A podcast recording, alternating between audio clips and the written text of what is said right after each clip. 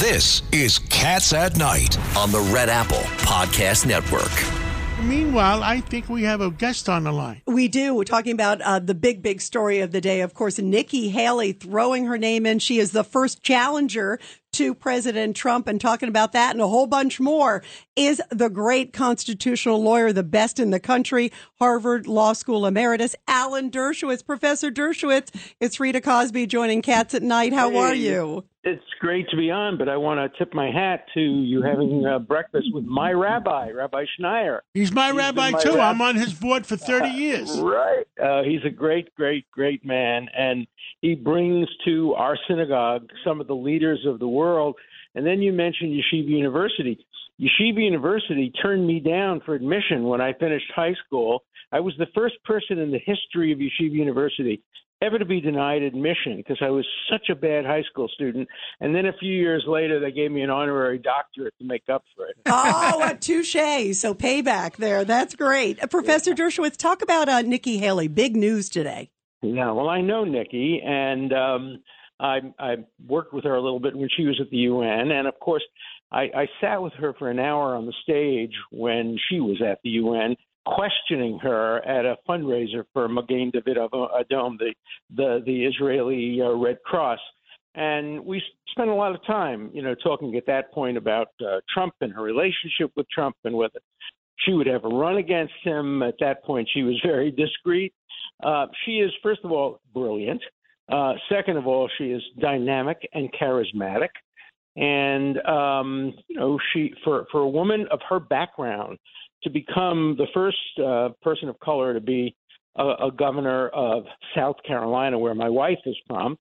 Um, she's a remarkable, amazing woman. She'd be a great president of the United States, I think. Does she have a chance? By the way, I One went, second, to, I one went to second. University is of South Carolina. Is she a woman of color? Because I Sure thought she she's- is. she's Indian. from Sure India. Indian. From India. Right. Does that make her Yeah. a woman of color? Yes. Yeah, it Well, does. She describes herself that way, and you know she is not a white-skinned American. I mean, so she would uh, describe herself that way. You know, look, race is always a matter of degree, and I hate categorizations based on on race. But uh, We're all American- thinking I Elizabeth don't check Warren. white. I check Italian. We're, so. we're thinking Elizabeth Warren, you know? She was not Yeah, Cherokee well, Indian. Eliz- Elizabeth Warren is one of the few Democrats I would never vote for for president. So let's be very clear about that. She and Bernie Sanders. Who would you vote for first, Santos or Elizabeth Warren? Boy, that would be a hard one. yeah, would be. Look, I had dinner with Santos when he first got elected, and his wife, and my wife, and he and, and both of them impressed the hell out of me. They were very smart, very well educated. All they talked about with me was the environment and education. Obviously, he's moved somewhat to the right since then, and I think he will throw his hat in. And it's going to be so interesting because if it's He's talking about DeSantis. You're He's talking about Ron DeSantis. DeSantis. Oh, oh, oh, I Oh, yeah, thought I yeah. was saying Santos. Yeah, he, he said oh, Santos. That's oh, why we were yeah, making yeah. faces. We're all gas. I'm We're sitting here being governor. gaslighted. You're talking about Ron I'm DeSantis. about my governor, the governor of Right, Florida. DeSantis. Right now. DeSantis. No, no, DeSantis. Yes, okay. DeSantis. No, I Santos so did not. sorry. Let the record be clear, Alan. He didn't have a Santos wife. did not go to Harvard. and he didn't have a wife. No, of course he DeSantis He did. Santos, no. I think he was president of Harvard for a while. And Yale at the same time. That's right. Yeah, yeah, yeah, yeah. And the quarterback for the NFL, wasn't he? By the way, I want to make sure, uh, Professor Dershowitz, we also get to the other big news of the day uh, that Vice President Pence, the former Vice President, is going to fight uh, the special counsel. Um, Judge, you got some thoughts Right. on this? Alan, yeah. apparently uh, there's going to be a motion to quash the uh, a grand jury subpoena, and he's alleging that the basis is not executive privilege, that is Pence, but No, the speech and Section debate six, clause. What do you think about that, Alan? I think it's very Well, clever. Let, let's just read what it says. It says that uh, senators and congressmen shall be privileged from arrest during the attendance. He's not being arrested. And then it said, shall not be uh, asked to any question in any other place about any speech or debate in either house. Now, he doesn't fit neatly into either of those categories.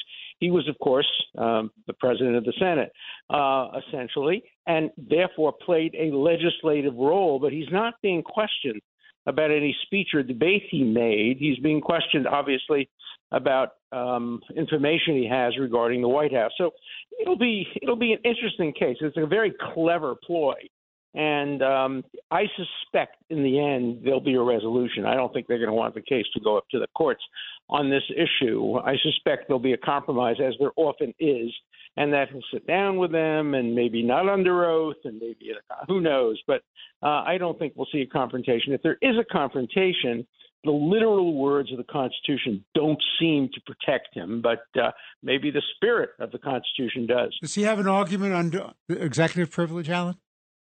I think he has a much better argument on executive privilege. Of course, I mean he was the executive, and uh, uh, he was. If he's asked about conversations with the president, he will have uh, an airtight uh, claim on executive privilege. So why not assert both? Make, why not assert I, both? Saying, I suspect he will assert both.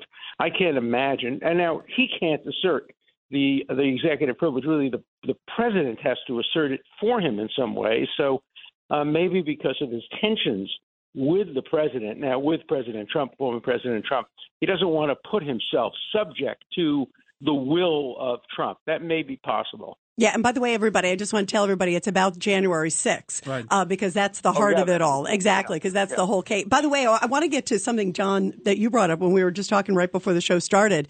Um, how there are so many of these legal entanglements facing President Trump right now, whether it's the January 6th and Jack Smith with the special counsel, you know, all the different investigations. Do you think any of these are going to drag him down from a legal perspective? Uh, now that he's got at least one other person challenging him in the nomination. How does that all play out, Professor? Well, it's certainly possible. Um, the the Georgia grand jury, it's a state grand jury, is going to release some information, and he has a little bit of vulnerability there. I think in the end he couldn't possibly be convicted because the conversation he had uh, said, "Find me," you know, twelve thousand votes or whatever it was. Find me is ambiguous. It could mean they're there. You just have to look hard, which is perfectly legal. Or some people could interpret it as, you know, create, manufacture. That would be a crime, obviously. But when you have an ambiguous statement like that, that would not be enough. So I don't think he's vulnerable there. I don't know enough about his business dealings in New York, and now there are apparently some renewed, you know, interest in investigation of some of those things. But uh, if I had to bet money on it, I don't think that he would end up being on the wrong end of the criminal prosecution. I suspect that uh, you know he's gonna he's gonna run. If it's a crowded field, he'll win. If it's a one-on-one, it's going to be a much much uh, harder to predict Yeah, whether we- we one-on-one beats beats any of the other, you know, Right. DeSantis or or Nikki Haley. But if they run together, uh, you know, if there's a field of three or four, he'll win.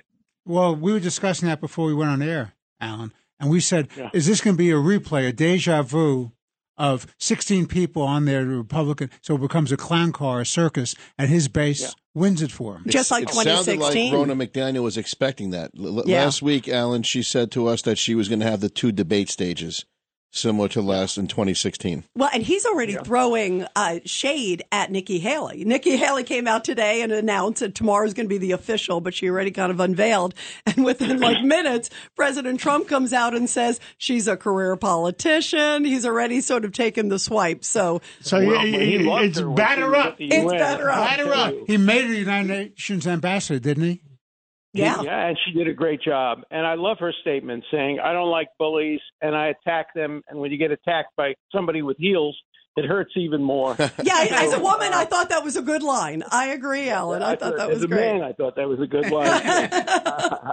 I like her very much. I think she would be a great president. I don't like her views on a lot of social issues, but you know, uh, you can't pick and choose candidates who will satisfy you on everything. Well, Alan Dershowitz, thank you so much for coming on, and uh, thank you for your wisdom, and thank you for, uh, for for giving it to our WABC listeners.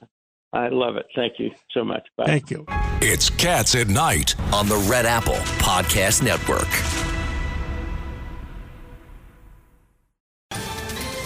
Ohio, ready for some quick mental health facts? Let's go. Nearly 2 million Ohioans live with a mental health condition. In the U.S., more than 50% of people will be diagnosed with a mental illness in their lifetime. Depression is a leading cause of disability worldwide. So, why are some of us still stigmatizing people living with a mental health condition when we know all of this? Let's listen to the facts and beat the stigma. Ohio, challenge what you know about mental health at beatthestigma.org.